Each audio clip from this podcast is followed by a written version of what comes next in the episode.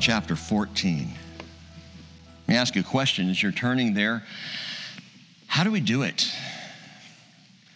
How do we do this Christian life in this world without moving up into the hills or off to an island somewhere and just unplugging and hiding out till Jesus comes? How do we do it?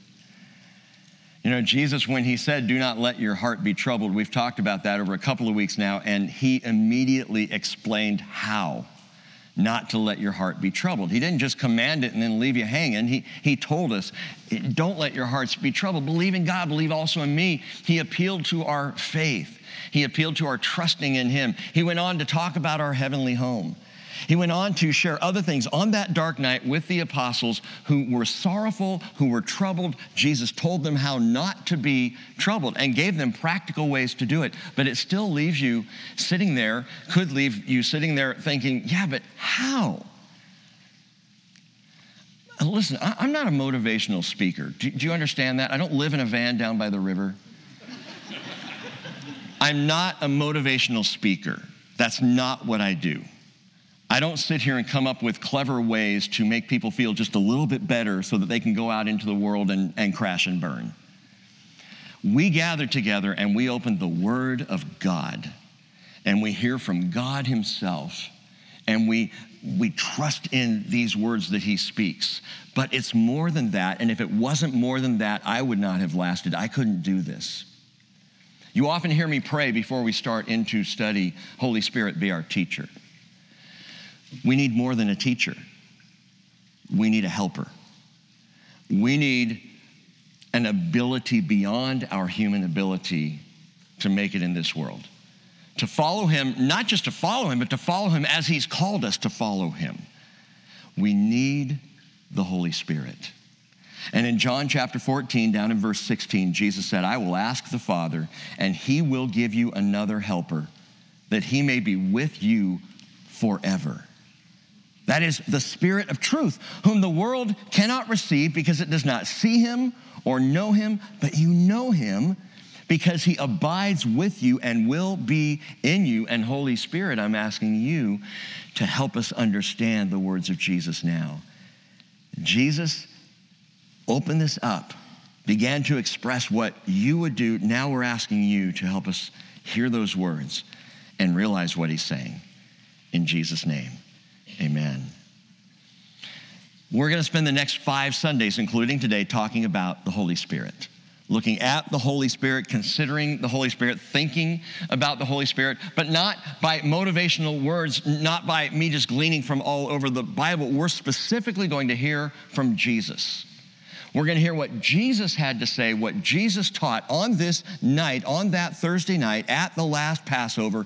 We're going to hear his words as he describes and expresses the Holy Spirit. Who the Spirit is, what the Spirit does, why the Spirit is so vital to our Christian lives, to our following after Jesus. Now, I got to tell you this the attention span of a goldfish at maximum focus has been measured at nine seconds. You can keep a goldfish's attention for nine seconds. Usually it has to do with dropping a little food in the bowl, but you, you can do that. A Canadian study that was done just a few years ago now found that the attention span of the av- average person in the TikTok generation is less than seven seconds. So we're going to need the Holy Spirit to help us stay with this. And we especially need the Spirit of God in these days if we're going to make it till Jesus comes, if we're going to really persevere. So let's start at the very beginning. It's a very good place to start. Genesis chapter 1, verse 1 tells us in the beginning, God created the heavens and the earth. The earth was formless and void. Darkness was over the surface of the deep, and the Spirit of God was moving over the surface of the waters. We're two verses in, and here he is the Holy Spirit the Spirit of God. So, this is not a new concept as Jesus is going to begin to illuminate our understanding and explain what the ministry of the Holy Spirit really is. The Holy Spirit has been around forever, eternally. More on that in a minute, but understand that right there at the beginning, the Spirit of God was moving over the surface of the waters. That word moving in the Hebrew, uh, I'm not even going to try and pronounce it because it's a weird one, but it literally means to sweep over or to hover, but it implies superintendent consideration. So, hovering with thoughtfulness the Spirit of God hovered over the waters, moved over the waters. The Tanakh, the, the Jewish translation says, swept across the waters, but did so with intentionality and with thoughtfulness and consideration, as though God, in this moment, by His Spirit, is giving careful thought to His next move. Careful consideration of what He is about to do. Job 33, verse 4, the young man Elihu says, The Spirit of God has made me, and the breath of the Almighty gives me life. Psalm 104, verse 30 says, You send forth your spirit, and they are created. The Holy Spirit is involved in the very act of creation from the beginning and on till today. Now, I ran the entire Hebrew scriptures In fact, I had it originally in my notes, but you would have had about 72 verses up there. More than that. I ran the Hebrew scriptures this last week and just did a personal study because I wanted to get a sense of this, of the Holy Spirit throughout the Hebrew Bible. Before you get to the New Testament, every mention of the Holy Spirit in the Hebrew scriptures. And I found it fascinating. In fact, I highly recommend that you do that. Start looking up the Spirit of God in every book in the Old Testament and read it through and see what you learn about the Spirit. He is referred to in the Hebrew Bible as the Spirit of God, the Spirit of the Lord, His Holy Spirit. God says, My Spirit, and the Spirit of grace. Those are the, the the names, if you could say names, they're not really names, though, they're more descriptions of the Spirit. He is mentioned in the Hebrew Bible 54 times before we ever open the pages of the New Testament. The Spirit in the Hebrew scriptures, we see the Spirit created, spoke to, taught, instructed, led, was patient with, was grieved by, gave rest to, and empowered God's people. All of this was the work of the Spirit. Now, there are things about the Holy Spirit prophesied as to what he would do, but these are the things that we know he did do. And in fact, the very last mention of the Holy Spirit in the Hebrew Bible shows the Spirit actually works in people bringing moral conviction. Moral conviction, speaking of adultery in the in the Hebrew scriptures, again, the last mention of the Holy Spirit in the Old Testament says, uh, Micah chapter 2, verse 15. But not, actually, I think it's Malachi. I, you might want to check that. That might not be Micah, it might be Malachi. Chapter 2, verse 15. But the verse says, Not one has done so who has a remnant of the Spirit. What does that mean? Speaking of adultery, no one has committed adultery who has a remnant of the Spirit. Now, now, before that shakes anybody, listen, according to God, what that means is the only way to commit adultery is to completely ignore or deny the Holy Spirit. It means in the, in the moment that it's happening, when it's taking place, the person doing it, even if it's a believer, a follower of Jesus, has to deny the Spirit to actually act on that. So the Spirit even brings to us a moral conviction to keep us on right paths, to help us to walk straight. But what's interesting, if you study this through again, the Holy Spirit in the Hebrew scriptures, you realize that the Spirit primarily came upon individuals. So the, the Hebrew Bible says he came upon prophets, he came upon priests, he came upon kings, he empowered, he gave special uh, ability power coming upon those who, who had special tasks or specific callings. He very rarely came within a person. Very rarely did he enter a person. In fact, in the whole Hebrew Bible, there's only two cases of that ever happening. The first one is in Exodus chapter 31, where it says that the Spirit was given to Bezalel. Bezalel was the guy who designed the tabernacle. So the Spirit actually indwelled Bezalel as he designed and crafted and, and, and wrote up all the plans for the tabernacle of God, which you Bible students know is a representation of the throne room in heaven. So, of course, the Spirit would indwell him. The only other person in the Hebrew scriptures that we see indwelled by the Holy Spirit is Ezekiel. Now, you might say, what about David? He came upon David. What about Saul? He came upon Saul, then he left Saul. Then, by the way, he came back upon Saul one more time. And each and every case, the Holy Spirit comes upon and empowers, but only in these two, Bezalel and Ezekiel, does he actually enter, at least by the language of Scripture. Ezekiel 3:24 says, "The Spirit entered me," Ezekiel writing. That's interesting to me because it is through the prophet Ezekiel that the Lord God promised something new, something different. Ezekiel chapter 36, verse 26 I will give you a new heart and put a new spirit within you. That's lowercase s. I'm going to change your spirit.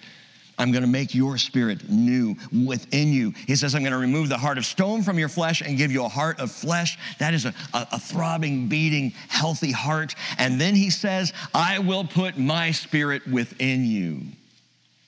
And here's what's really different. Though he had done it at least twice before, when Ezekiel prophesies, when God says, I will put my spirit within you, you, for the first time, is plural. I will put my spirit within you. Not just on David, not just on, on Saul when he was the first king of Israel, and not just on a prophet or on a priest or on a king. I will put my spirit within you. All of you. That's the promise. And so we come to the New Testament. And in the New Testament, the Holy Spirit, by the way, this is all just by way of introduction. We haven't even gotten to Jesus yet. We'll get there. But in the New Testament, the Holy Spirit is talked about now, not 54 times, but 261 times. 56 times in the four Gospels alone. So we hear more about the Holy Spirit in the four Gospels than we heard in the entire Hebrew Scriptures, which is very interesting to me. 15 times in the Gospel of John alone, we hear about the Spirit, and Jesus talks about him at length in John 14, 15, and 16. We've already learned that Jesus is the one who baptizes in the Holy Spirit. John chapter 1, verse 33. John the Baptist said that. The idea of the baptism of the Holy Spirit is not a Pentecostal idea, it's a John the Baptist idea, and Jesus said the same thing that he baptizes with the Holy Spirit. There is a promise of being immersed, submerged in by the Holy Spirit, the Holy Spirit coming upon you like an immersion, like a baptism. John chapter 3, verse 5, Jesus said, Truly, truly, I say to you, unless one is born of water and the Spirit, he cannot enter into the kingdom of God. And so we talk about being born again. John chapter 3, verse 34, John the Baptist comes along again and says, For he whom God has sent speaks the words of God, for he, that is Jesus, gives the Spirit without measure. You can't get the Holy Spirit unless Jesus gives him to you. And Jesus said in John 6 63, it is the Spirit who gives life. The flesh profits nothing. The words that I have spoken to you are spirit and are life. The Spirit does this. You do not have life if you do not have the Spirit, because the Spirit gives life, and Jesus gives the Spirit. Are you with me on this? Goldfish? Okay. The last time the Holy Spirit is mentioned in the Gospel of John, listen to this John chapter 20, verse 22. Jesus breathed on them and said to them, Receive the Holy Spirit. Oh, we're going to talk about that when we get there. But in the New Testament, if you continue to track the Holy Spirit all the way through, you know that He is called the Spirit of God. He is the Spirit of the living God, the Spirit who is from God, the Spirit of the Lord, the Spirit of your Father. He's called the Spirit of His Son, the Spirit of Jesus, the Spirit of Christ, the Spirit of life in Christ Jesus, and the Spirit of Him who raised Christ from the dead. He's called the Spirit of truth, the spirit of grace, the spirit of glory, the spirit of wisdom and revelation.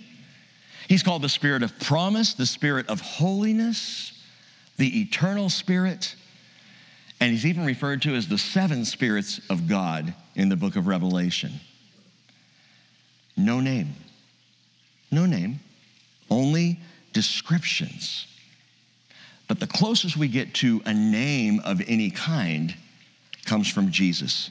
Verse 16 again I will ask the Father, He will give you another helper that He may be with you forever. So, here in John 14, again, we're in the upper room. That's the location. The night is Passover. The mood is troubled. And the word Jesus uses four times in this night for the Holy Spirit is parakleton. Now, if you've heard parakletos, paraclete, that's, that's an anglicized uh, uh, pronunciation. It's parakleton.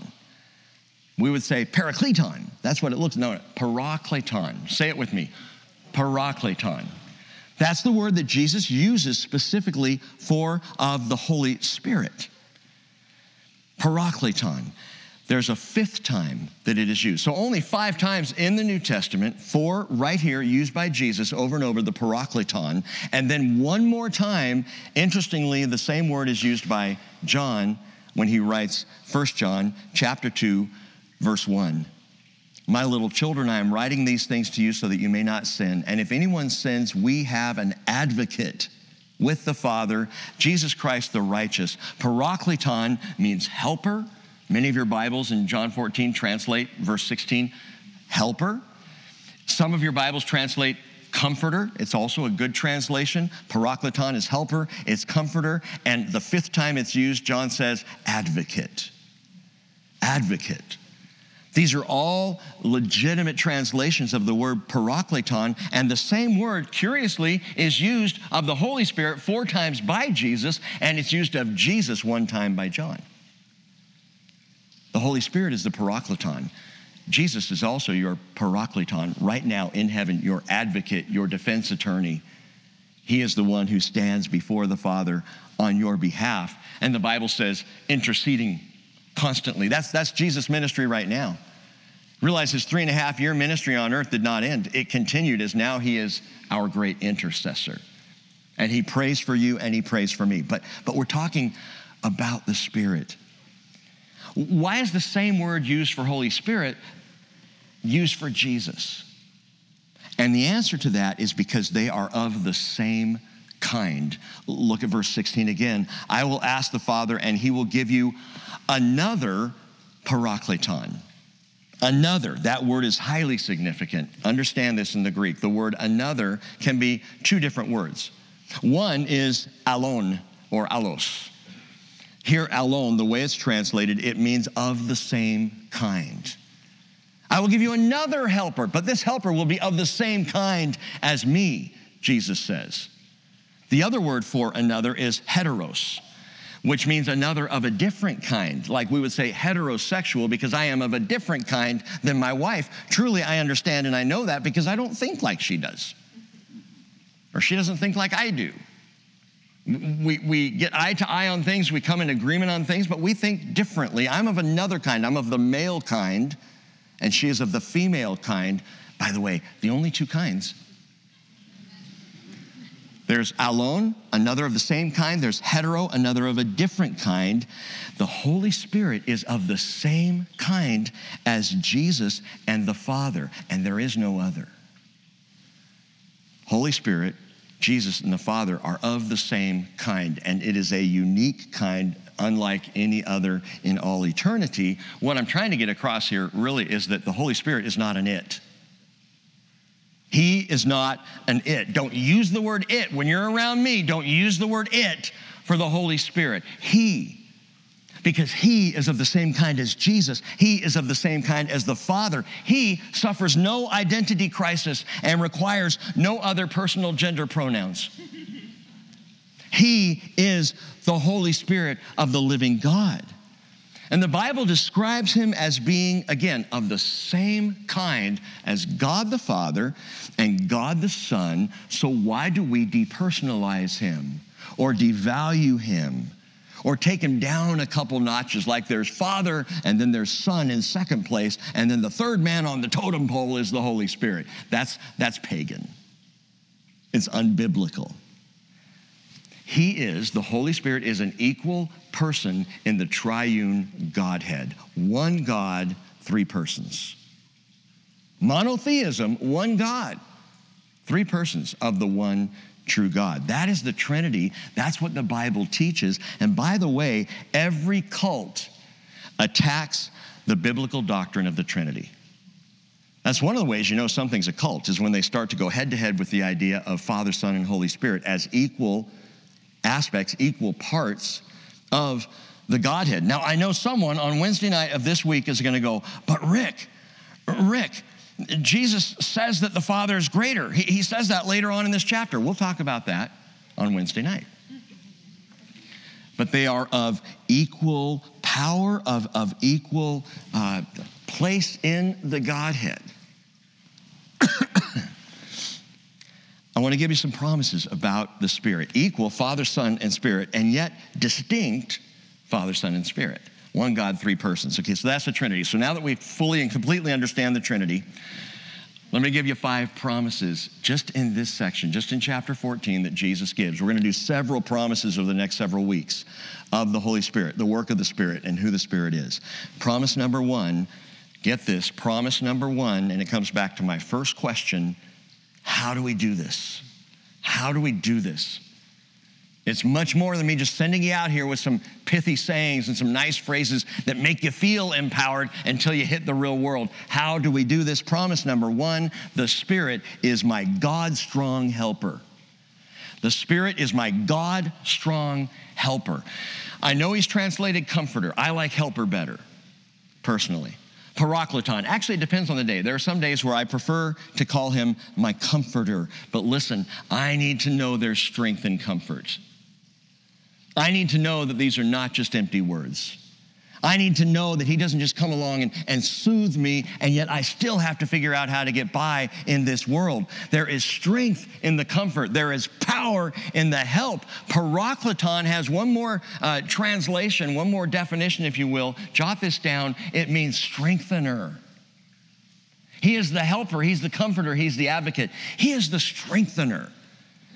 There is something the Holy Spirit does in you and in me to strengthen us for this journey. When traumas hit, when torments come, when troubles are crashing in, I need something more than a warm fuzzy.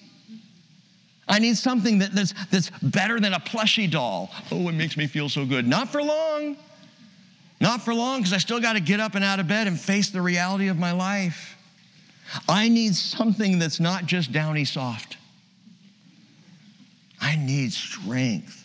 I need strength in the comfort. I need to know that He will stand when I can't, that He will fight when my strength is gone, that He'll carry me when I can't carry on. Or as Ezekiel himself described, Ezekiel, remember the one, one of two, actually filled with the Holy Spirit. The Spirit entered him. Ezekiel in chapter 8, verse 3, and chapter 11, verse 24 of his prophetic book talked about being lifted up and given visions. That's what I need. I need to be lifted up and given vision to see through and beyond my darkness, my troubles, my challenges, whatever they may be. I need the parakleton. I need the strength of the comforter, the power of the helper, which is why in the Hebrew scriptures, Zechariah was told, not by might, nor by power, but by my spirit says the Lord of hosts. Zechariah 4 6, good verse to have known. Not by might, not by power. I don't generate this. He does. It's His Spirit, it's His power. 1 Corinthians chapter 2 verse 3 Paul said, "I was with you in weakness and in fear and in much trembling, and my message and my preaching were not in persuasive words of wisdom." Paul was not a motivational speaker. But you know what he says?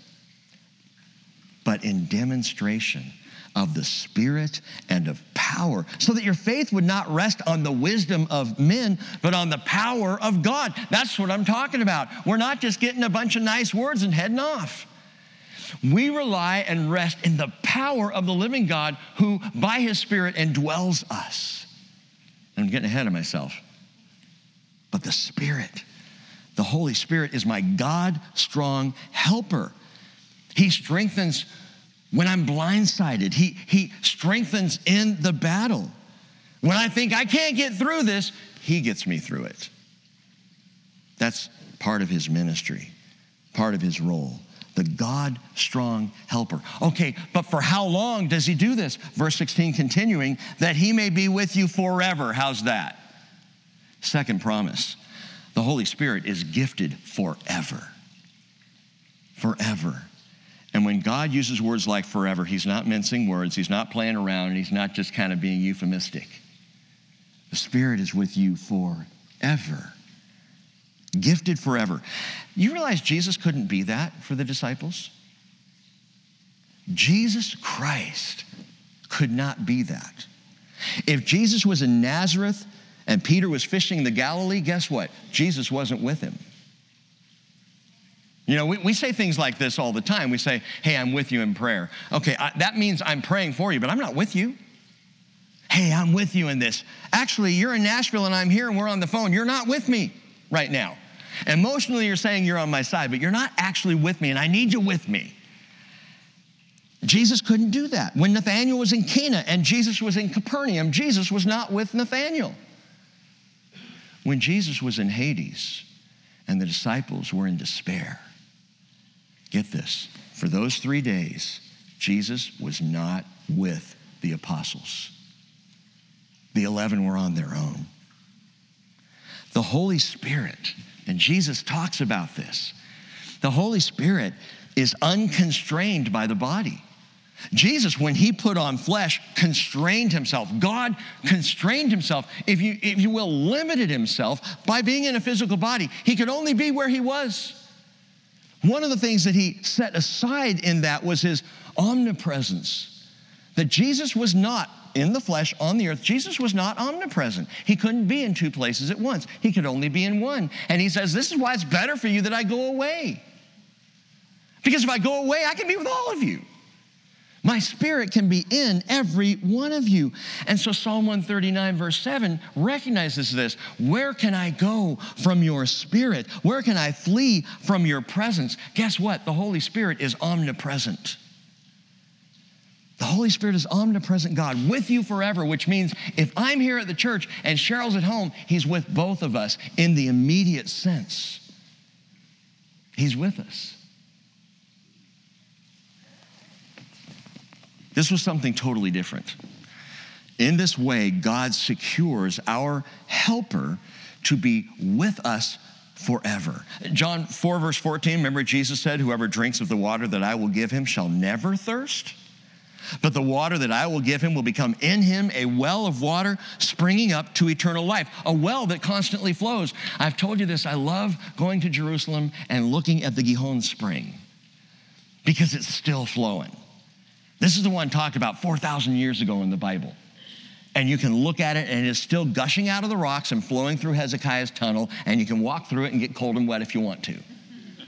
But what a marvelous thing. I always think about that. When, when, I look at the Gihon Spring, I always think of John 4 14. I think of John chapter 7, verses 37 and 38, where the Holy Spirit is described as a gushing river, as an ever flowing stream, a water springing up to eternal life. It's just a picture of that for me. And yet, you know what? The Gihon is going to dry up someday. The, the Gihon is not, is not eternal, but the Holy Spirit is eternal. The promise to you and to me is a forever promise, and this begins when the Holy Spirit enters in because you have been born again. Now, I got to pause for a second. I heard something this last week that kind of shook me a little bit. Talking to a brother, he said, You know, I've talked to three people in our fellowship who say they've never had a born again experience. I'm like, What? And I said, You mean three people who, who have yet to, to um, give their lives to Jesus? No, no, three Christians who have never had a born again experience. Let me ask you this morning, and I'm not asking you to raise your hand, I'm not asking to call you out or anything, but I'm asking you to answer the question in your heart, in your mind before the Lord. Can you point to a moment in time when you received Jesus Christ as your Lord and Savior? Can you say, That's when? That's when I was born again? Now, I'm asking you this not to put you on the spot, but to make you think about something. Because in that moment when I received Jesus Christ as Lord and Savior, forever began for me. The Holy Spirit promised to me. I received a gift. And to seal that, to make it clear to me so that I would fully understand, Peter actually says in Acts chapter 2, verse 38 Repent and each of you be baptized in the name of Jesus Christ for the forgiveness of your sins, and you will receive the gift of the Holy Spirit. Do you realize that a big part of baptism is so that we have an anchor point in our faith? So they have a point that I can look back to and go, I know whatever else was happening in my 10 year old brain, I know on that day at that time, I went into the pool and my dad laid me back in the water and brought me out, and I received the gift of the Holy Spirit. I know, because the Bible says so, that on that day, I know my eternality began. Now, for some of you, so you're saying, so you're saying, wait, Rick, so you're saying if I'm not baptized that I'm not saved? I didn't say that. So you're saying that, that I'm not really a Christian if I didn't have some momentary experience? I, I didn't say that. What I'm saying is your, your, your faith is vague looking back if you can't pinpoint that time when you know that Jesus Christ became your Lord and Savior. You can't look back and go, and on that day, out of obedience, I got baptized, which now I know because there's a physical thing back in my memory that I did that was in response to what He did. So I know that I was born again. Can you say I was born again? See, the world, there are Christians who say, Well, I'm a Christian, but I don't like those born again crazies. You can't be a Christian if you're not born again. That's the very definition of being a Christian is you started out by being born again, born anew, a new creation. The Bible's very clear on this. Why are you getting all hyper about this, Rick? Because I don't want anyone to just go cruising and think, well, I, at some point, maybe, I don't know.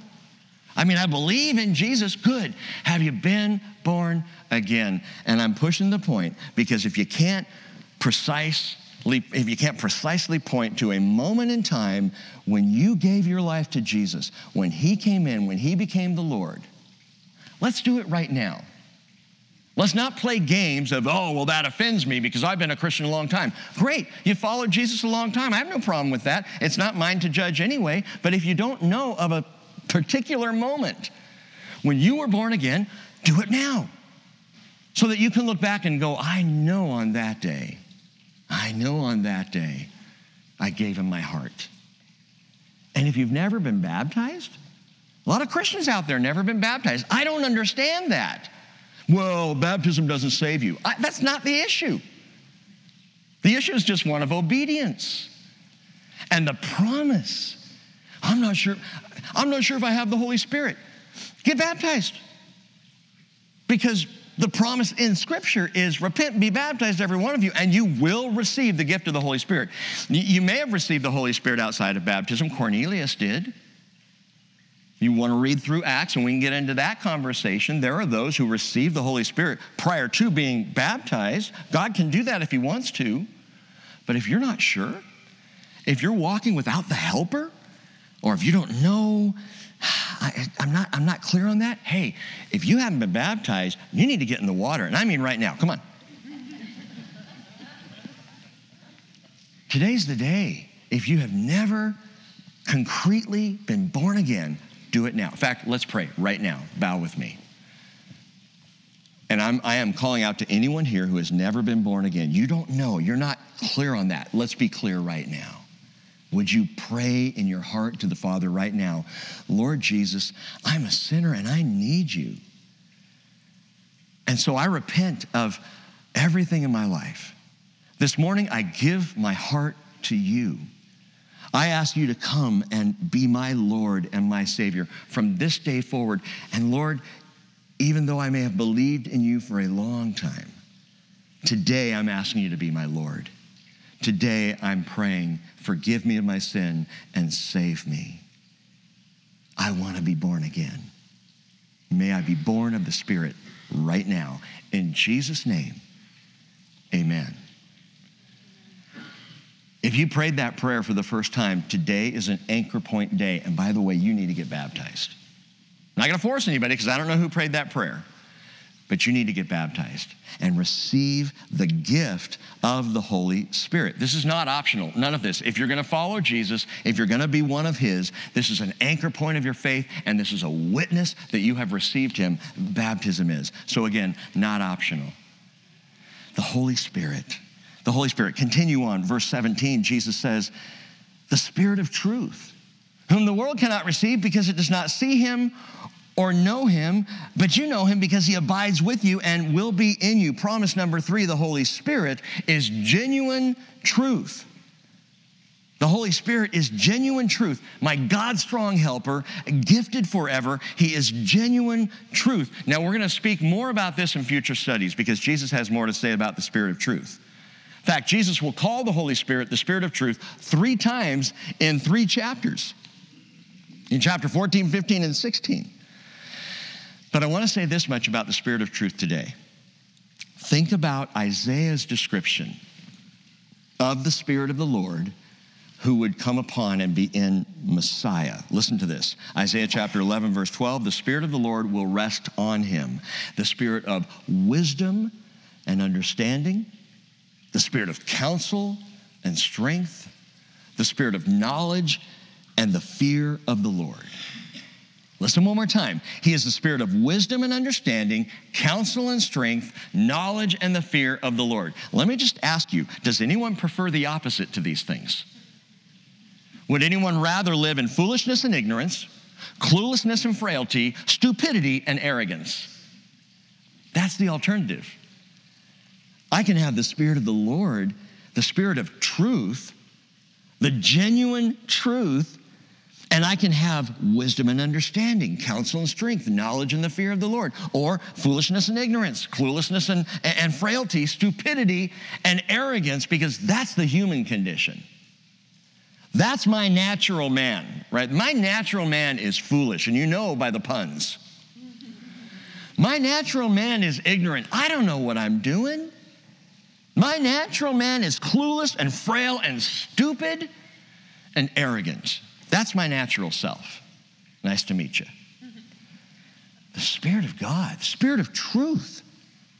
Listen, I don't have to function foolishly. I don't have to function arrogantly.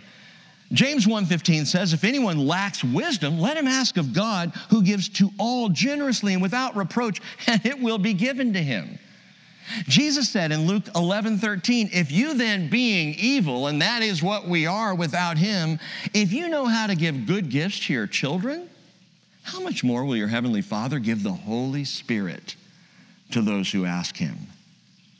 The Spirit of truth. More on that in a future study. But all of a sudden, we come to a spiritual divide a very serious, somber spiritual divide. Verse 17 again says, the world cannot receive him because it does not see him or know him. You know him because he abides with you and will be in you. There's the divide.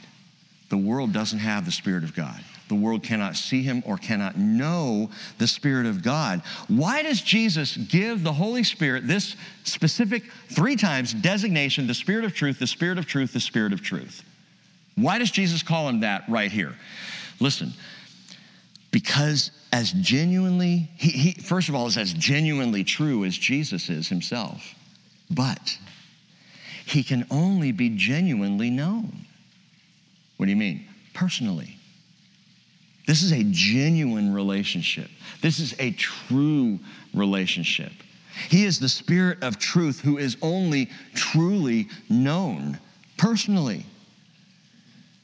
But Alexander Maclaren here, in his commentary, he, he detects in Jesus a note of deep sadness in his words when he says, Whom the world cannot receive. The world cannot see. The world does not know. You hear sorrow in Jesus for a world that doesn't know the Spirit of God. And not for lack of an offer, by the way. The offer is to anyone who would receive Jesus as Lord and Savior, anyone who's born again, anyone who goes into the water, anyone who says, Yes, Lord. The promise is the Holy Spirit to you and in you and through you and upon you and alongside you. But the world doesn't get him. The world doesn't receive him, not because he wasn't offered, but because of a lack of reception. And this is really kind of shocking. Think about it with me. Just think logically. Why would anyone deny what we've been talking about?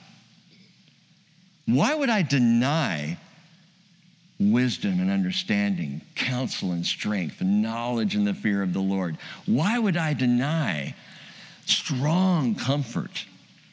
Why would I deny these things that are, are the promise of the Holy Spirit of God? Help and strength and comfort and advocacy. Why would I say no? No thanks, I'm good. Why do people do that? And especially, why do Christians? There's a, a new book that's come out, and I'm, I'm probably going to mention a little bit more about it next week. But the book is by Andy Stanley. Those of you who are aware of Andy, Stan, Andy Stanley, he is in uh, just outside of, um, uh, he's in Georgia. Uh, a mega church pastor in Georgia. He's written several books. He's got, you know, podcasts and stuff and all that out there. And, and, and Andy Stanley's a pretty straightforward guy, but he's come under some heat lately. He's written a book and the book is called Not in It to Win It. And then the subtitle is Why Choosing Sides Sidelines the Church. He claims that the evangelical church in America today is facing a state of emergency.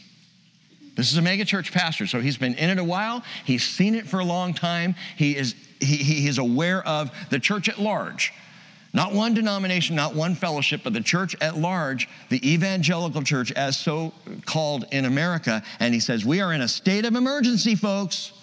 Why? He says, due to our reaction and response to the politics and the pandemic, that we are being divided. And he's right, we are. The church is being divided based on these issues based on reactions and response to the pandemic and based on political leanings, one way or the other, there's this division happening where Christian is now set against Christian. We haven't seen this before in our culture. Not like this. Not like this. And my friends, we need to face and understand and think about this. But I mention this right now, and I'll talk more about that next week, but I mention this right now because I think the problem is much deeper than politics. I think the problem is much deeper than how we reacted to, responded to, or, or, or dealt with the recent pandemic issues. I think the problem is twofold. It is that pastors are not teaching the Word of God, and it is that the American church is weak on the Spirit of truth. We don't know the Holy Spirit. And I use the word know, genuinely speaking of truth. We don't truly know the Holy Spirit. And my friends, there's a divide on that. That's a divide I've been watching my whole life, and it concerns me because the divide is wrong on both sides. He's either a Marvel superpower, you know, the church's answer to psychics and palm readers, or he's a limited librarian who helps you understand the Bible, and that's it. That whole perspective is called cessationism. I've talked about it before. And the cessationist begins, believes that the Holy Spirit, it, it, the, all that, that this personal present God can do is help us read the Bible. That's the full extent of his power with us. Listen to me, the Bible's very clear. The gift is the Spirit, the gifts are what he offers. The gift is the Spirit. Repent and be baptized, every one of you, and you will receive the gift, Peter says, of the Holy Spirit. But then the gifts, 1 Corinthians 12 through 14, Romans chapter 12, Ephesians chapter 4, and other places as well, the gifts are what the Spirit brings to the table for your life and for my life. And that's not like being Captain America, you know, or, or maybe more appropriately, uh, Doctor Strange. We don't all suddenly become Doctor Stranges, you know. And these two perspectives are so at odds. The one that says limited librarian and says this is all lies. And the one over here who, who is all about the power and the experience and says, you have no idea. You're not even holy like we are. You know what? Both are wrong. Both are wrong.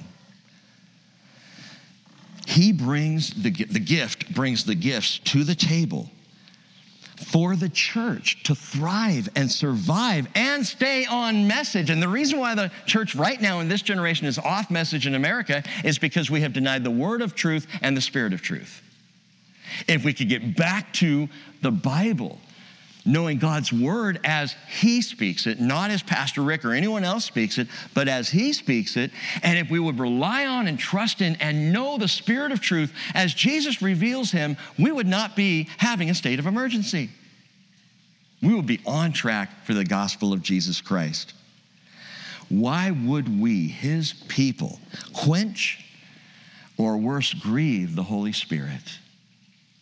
Bible says in Isaiah chapter 30 verse 1, woe to the rebellious children declares the Lord, who execute a plan but not mine and make an alliance but not of my spirit in order to add sin to sin.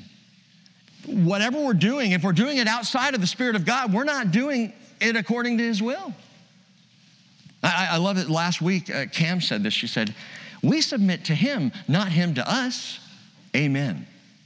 Amen. We don't try to coerce God into joining us in our campaign. We go to where He is and we serve what His desire is. We follow His will.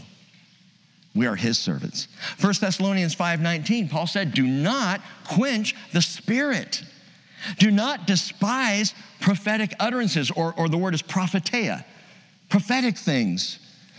Examine everything carefully." Hold fast to that which is good, abstain from every form of evil. It's very simple. It Doesn't mean that you just go, oh. You examine, you think it through, you process, you, you test everything by the word of truth so that you know the spirit of truth. But don't quench the spirit of truth along the way. Do not, Ephesians 4:31, grieve the Holy Spirit of God, by whom you were sealed for the day of redemption. And I've told you recently, you know what grieves him? Bitterness and wrath and anger and clamor and slander, which is happening in the church among people who are divided on political issues. Where have we gone? Why would we ever allow that to divide us? Paul says, put that away. Along with all malice, he says, be kind to one another, be tenderhearted, forgiving each other just as God in Christ has also forgiven you. Jude, verse 18 says, In the last time, there will be mockers following after their own ungodly lusts. And that's not just sexual lust, by the way, that's just your own ungodly desires. There will be mockers doing this in the last times. These are the ones who cause divisions, worldly minded, and listen to me, devoid of the Spirit. That's the crisis. A church devoid of the Spirit is not the church of God, is not the church of Jesus Christ. We need the Spirit of truth and the Word of truth. I love what David says Do not cast me away from your presence, and do not take your Holy Spirit from me. And I'll tell you what, the greatest struggles of our faith always happen when we struggle in our own strength. When we deny the strengthener, the comforter, the helper, the parakleton when I rely on myself rather than my God strong helper, my gifted forever uh, Spirit of the Lord, who is genuine truth. Now skip down to verse 25. How are the goldfish doing? Staying with me? verse 25 These things, Jesus said, I have spoken to you while abiding with you. But the Helper, the Parakleton, the Holy Spirit, whom the Father will send in my name. And I love how specific, note that how specific he is. He wants you to make sure and know the Helper is the Holy Spirit, given by God. Remember I said that? I'm going to say it again so you don't miss it. The Helper, the Holy Spirit, whom the Father will send in my name. He will teach you all things and bring to your remembrance all that I said to you. Did you catch that? In my name, Jesus says. The Spirit comes in my name. What does that mean? It doesn't mean that every time you hear the Holy Spirit, He says, In Jesus' name, amen. In my name, we talked about this uh, recently on a Wednesday night. In my name means in perfect harmony with the nature and person of Jesus. The Father will send the Spirit of truth in my name, which means the Spirit will never teach you anything contrary to the teaching of Jesus. He will never take you in a direction that is different than the direction of Jesus Christ. He will never ask you to do anything that contradicts the character of Christ Jesus. That should give us great peace. It's not like the Holy Spirit is this weird power that's going to cause us to start doing stuff that Jesus never did, or saying stuff that Jesus never said, or believing things that Jesus never taught. No, He will come in perfect harmony with Jesus Christ because he comes in my name, Jesus says. And note this promise number four the Spirit generates remembrance. The Spirit generates remembrance, and this is a vital aspect. I, mentioned the limited librarian. He is a librarian, he's just not limited. He does teach us the word and bring the word to remembrance. This is such good news. Uh, note this the Spirit generates remembrance. That explains how the Gospels were written. Do you understand now that they didn't sit down and go, okay, what did Jesus say then? Andrew, what did Jesus say on that? Remember that night when we were walking the place and the thing was, and he said, and Andrew's like, oh, it was something like, and so they wrote it down hoping they were close. No, no, the Spirit generates remembrance. John chapter 2, verse 22 says, When he was raised from the dead, his disciples remembered that he said these things, and they believed the scripture and the word which Jesus had spoken. They had this amazing memory. And it wasn't because they practiced it, it's because the Spirit generates remembrance.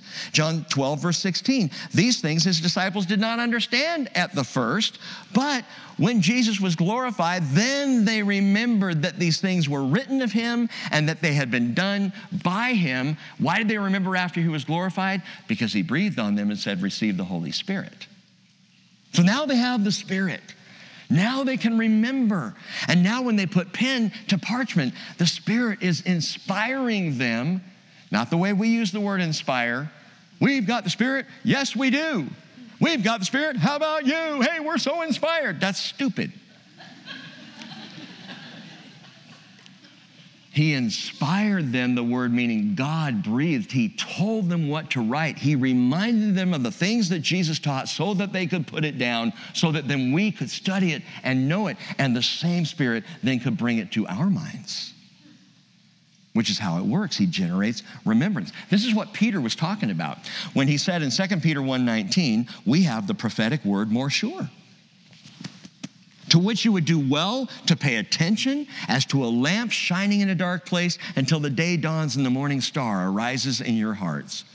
But know this first of all, Peter says no prophecy of Scripture is of one's own interpretation. And he's talking about the prophets, and he's talking about the gospel writers and the letter writers of the New Testament. These were not a matter of someone interpreting what they had heard or experienced or seen before. It's not about their interpretation. No prophecy was ever made by an act of human will, but men moved by the Holy Spirit spoke from God. Remember the Holy Spirit moving on the surface of the waters? He changes position to move on the hearts and to bring to remembrance all that Jesus did and all that Jesus said. That's so cool. That so strengthens my trust in the Holy Scriptures, my belief in the veracity of the Word of God. But you know what? I still have a question. How does that work for me? He generates remembrance. Okay, how, how does that work? Very simply. Listen to me. We cannot remember things we never saw, heard, or read. I don't remember experiences I've never had. That doesn't make any sense. The Holy Spirit, who took over from Rabbi Yeshua, he doesn't bring new teachings for a new generation. Hey, I got this new revelation. He brings to remembrance, Jesus says, all that I spoke to you and all that I did. He brings revelation in, by, and from the Word of God. And that's just one thing he does. That's the librarian side of what he does. He takes us through the Word and he reveals and helps us understand. He communicates the Word of God to us and he brings the spiritual gifts. That's another teaching for another time. But you know what real revelation is? Real revelation is very simply put, it's realization in remembrance. In this age, revelation is realization in remembrance. It's meaning in memory. But I have to have it there to remember it, which is why being in the Word of God is so vitally important because He will bring to mind these things because they're, they're in there somewhere. I can't find the files. The files in my brain are so dusty. You ever gone down into a library, into a back room, and you open up the file cabinets and the dust kind of goes you know, and you start to flip through the card catalogs. Where they used to have that. They don't have it. I don't, I don't know if they have that anymore. Just computers now. But it used to be real dusty and musty smelling in, in libraries. That's, that's my brain. I got files in there going back 57 years, and I do not know how to access at least 90% of them. I'm real, I think I'm functioning on 10%. Cheryl will, will, will back that up. How do I remember these things? Where does it come from? This is the Holy Spirit's work to bring the file to remembrance. And He does it beautifully. And He generates that. But it's in there. I've studied it, I've read it, I, I know it's there. 1 Corinthians chapter uh, 2 verse 12, Paul says, "We have received not the spirit of the world, but the spirit who is from God, so that we may know the things freely given to us by God, things which also we speak, not in words taught by human wisdom, but in those taught by the Spirit." Combining spiritual with spiritual so that, so that we can understand. This is not esoteric mumbo jumbo. This is how God trains us up and teaches us by His Spirit in the Word of truth all that Jesus taught and said and did. The Spirit will bring these things to mind and to light. People ask me from time to time, Where did you go to seminary? Well, first of all, I didn't go to cemetery, seminary. and, and, and, truly, I, am I'm, I'm a teaching pastor. That, that's, I, I don't, that's how, if, if you ask me, what, what's my job? That's what I would say. I'm a teaching pastor. That's what, that's what I do. I am not seminary trained. Now, if you need to find another church where someone is, God bless you, go, go and be fed. But I'm not seminary trained. I am spirit taught, and that's the best way I can put it to you. And I'm not talking about self righteousness. I'm just talking about the only way I understand this book is I open it up and I pray. And I ask the Lord to show me. Teach me, Lord. I learned this actually. Um, what's his name who wrote Oh, now I'm going to forget. doesn't matter. He used to get on his knees. I'll remember in just a minute, and I'll just blurt out his name so you'll know. He gets down on. He got down on his knees. A.W. Tozer. A.W. Tozer got down on his knees, opened up a book, and it wasn't always the Bible, by the way. He opened up the works of Shakespeare, got down on his knees before the Lord, and said, "Holy Spirit, teach me what this guy's saying," which I would advise you always do when you read Shakespeare. But when you open the Bible, Holy Spirit, teach me what this book is saying. That's how I study. That's how I start my study. That's how I work through the day. And I, have shared before if you walk by my office in the middle of the day, you're going to hear me talking out loud because I am in this conversation with the Lord asking him what this means. Well, why that? That just, oh, oh, so what you're saying, da da da da. Ah, and it's, it's, it's kind of weird. I'll confess it to you. But that's how I learn. It's instruction by inspiration, it's education by revelation, and this is for all believers. This is for all of us. John even says, You don't need anyone to teach you, you have the Holy Spirit. So if it was you on a desert island with a Bible, you could know everything that we talk about here. And it could get in and affect and change you. Do you want to tap into that remembrance. You want to have that kind of recall. I, I, remember as a kid thinking, I'd love to have a recall of the Bible. People do. People would just rattle off verses, and I'd hear that and go, ah, How do they do? I don't want to. That just seems like an awful lot of work to get to where that guy is. You want to remember it? Listen, we're going to talk about this more on Wednesday night, but I will at least give you a preview. I won't leave you totally hanging, but if you look at verse 22, it says Judas not Iscariot, which is again unfortunate for him, that, that's always. Judas not Iscariot said to him, Lord, what then has happened that you are going to disclose yourself to us and not to the world? And Jesus answered and said to him, Two things. Note this if anyone loves me, he will keep my word. And my Father will love him, and we will come to him and make our abode with him. This is by the Holy Spirit within. If anyone loves me, he will keep my word. That's how you do it. That's how you bring to remembrance. You first you love Jesus, he says, and then literally where it says, and, and he will keep my word, the word keep there in the Greek, it's literally keep keeping. It's a continual keeping of his word. It's not, I read enough one time to get baptized, saved, and then I just went on about my merry way. It's he who loves me and keeps keeping my word my Father, we're going to come and, and, and we're going to be here. And guess what? He will bring remembrance. Your job, if you want to have remembrance, is to keep keeping the word. Don't go to bed at night, open your Bible, flop it on your head, and go, okay, I'm going to get this by osmosis. I tried it in sophomore year biology, it did not work. I failed that test. Listen, he's not going to bring to your remembrance something that isn't there for you to remember. It's got to be there. Get it in.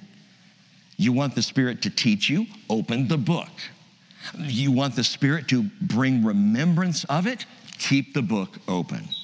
Psalm 119, verse 11, your word I have treasured in my heart that I may not sin against you. And think about Timothy. He was a gifted, anointed young pastor, and yet Paul says in 2 Timothy 2:15, "Be diligent to present yourself approved to God as a workman who does not need to be ashamed, accurately handling the word of truth." Timothy, he starts this letter, 2 Timothy, saying, Kindle afresh. What was the gift that was given to you by the laying on of hands? Kindle afresh the gift of the Spirit in you and be diligent in the word. Because if you're not diligent in the word, you can be anointed by the Spirit but not have a clue what you're talking about. In fact, typically, someone in that position will go off the deep end doctrinally, theologically, because they're functioning only by the gifting and not by the grounding of the Word of God. But final thing the promise of the Holy Spirit is a promise that is both heart and mind. Mind and heart. He is, as we've noted, the God strong helper. He's the, he, is, he is gifted forever. He is the genuine truth. He is the one who generates remembrance of all the words and the deeds of Jesus. And then Jesus says, verse 27, Peace I leave with you. My peace I give to you. Not as the world gives, do I give to you. Do not let your heart be troubled, nor let it be fearful. Peace. Promise number five the Holy Spirit grants us peace. And this is peace of mind and it is peace of heart. It's not peace out, homies, Jesus out. It's not even the kind of peace that, that tends to be, it can mean more than this, but it tends to be kind of surfacey. It's a greeting in Israel, all over the country today, shalom.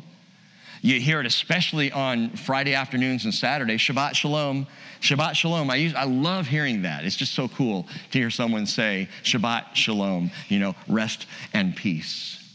Not rest in peace, it's rest and peace. Shalom, Jesus says.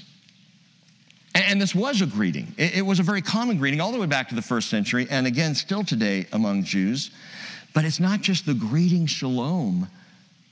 No, he's talking about Philippians 4 7, the peace of God which surpasses all comprehension, that guards your hearts and your hearts and your minds in Christ Jesus. Guards my spirit, man, guards my soul. This is a peace the world does not have a clue but note this, verse 27 here, this peace is in the context and promise of the Holy Spirit. This is not a peace that you just get. This is a peace that comes by the presence of the Spirit of God in you, in me. And this is a peace that is diametrically opposite to anything the world can offer you or, give me.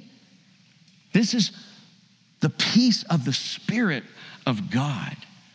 This is a peace that is ours regardless of what's happening, no matter how good, bad, or ugly it is in our lives.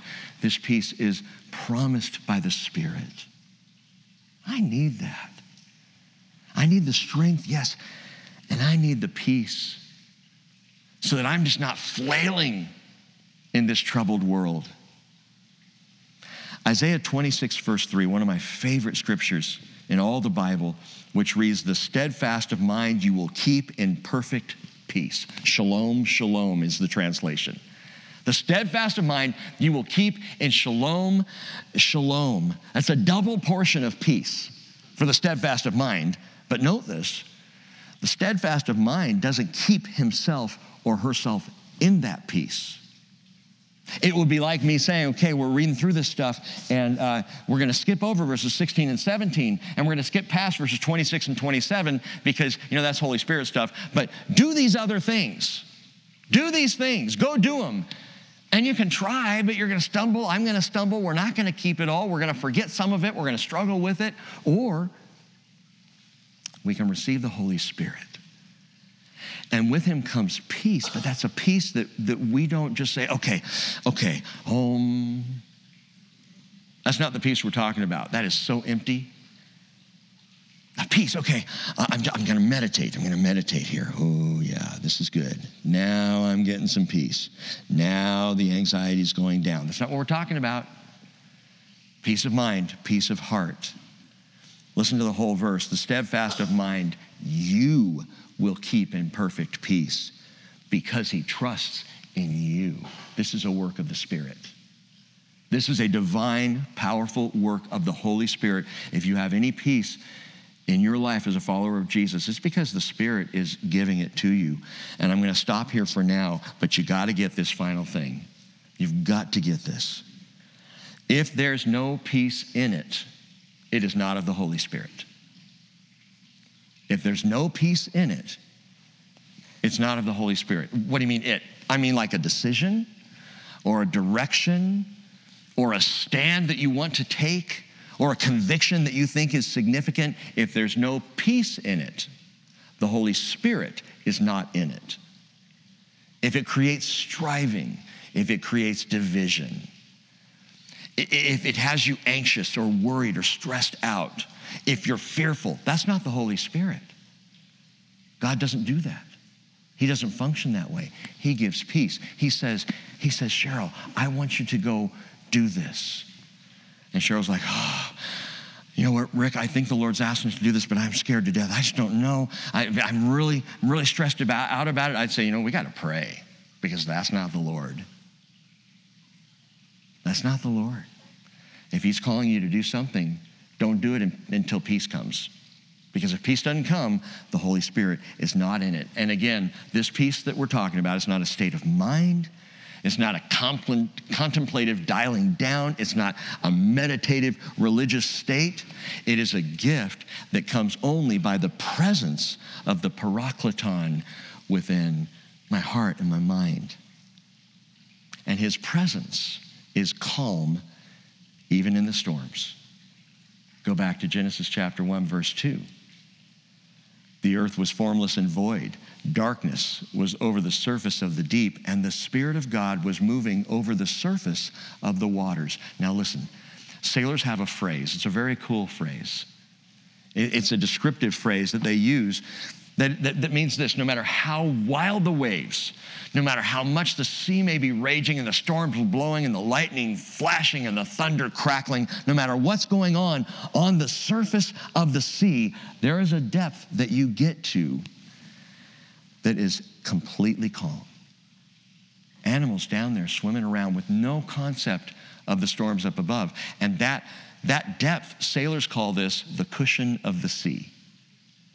I like that. Remember where Jesus was when they were um, on the sea and the storms were raging? Remember he was asleep on a cushion? The cushion of the sea is where there's peace in spite of the storm. That's what the Holy Spirit does.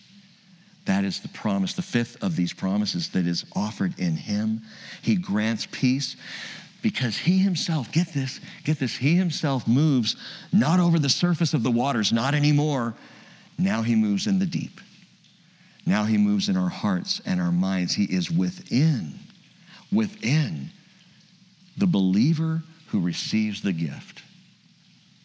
Harriet Beecher Stowe wrote this as a hymn. She wrote, When winds are raging o'er the upper ocean, and billows wild contend with angry roar, tis said far down beneath the wild commotion that peaceful stillness reigneth evermore. Far, far beneath the noise of tempest dieth, and silver waves chime ever peacefully, and no rude storm, how fierce soe'er it flieth, disturbs the Sabbath of that deeper sea.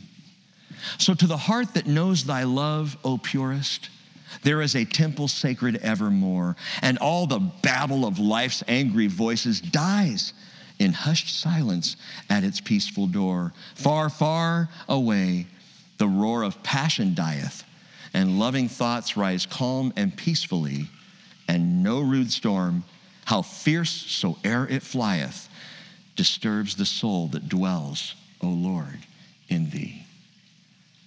Peace I leave with you, my peace I give to you, not as the world gives do I give to you. Do not let your heart be troubled, nor let it be fearful. Jesus, thank you for your spirit. Thank you for this great gift.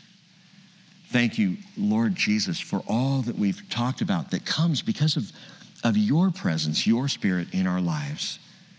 And I do ask, Lord Jesus, as we go forward and think through these things, Lord willing, the next few weeks together, I pray, Lord, that you wouldn't just give us knowledge and information.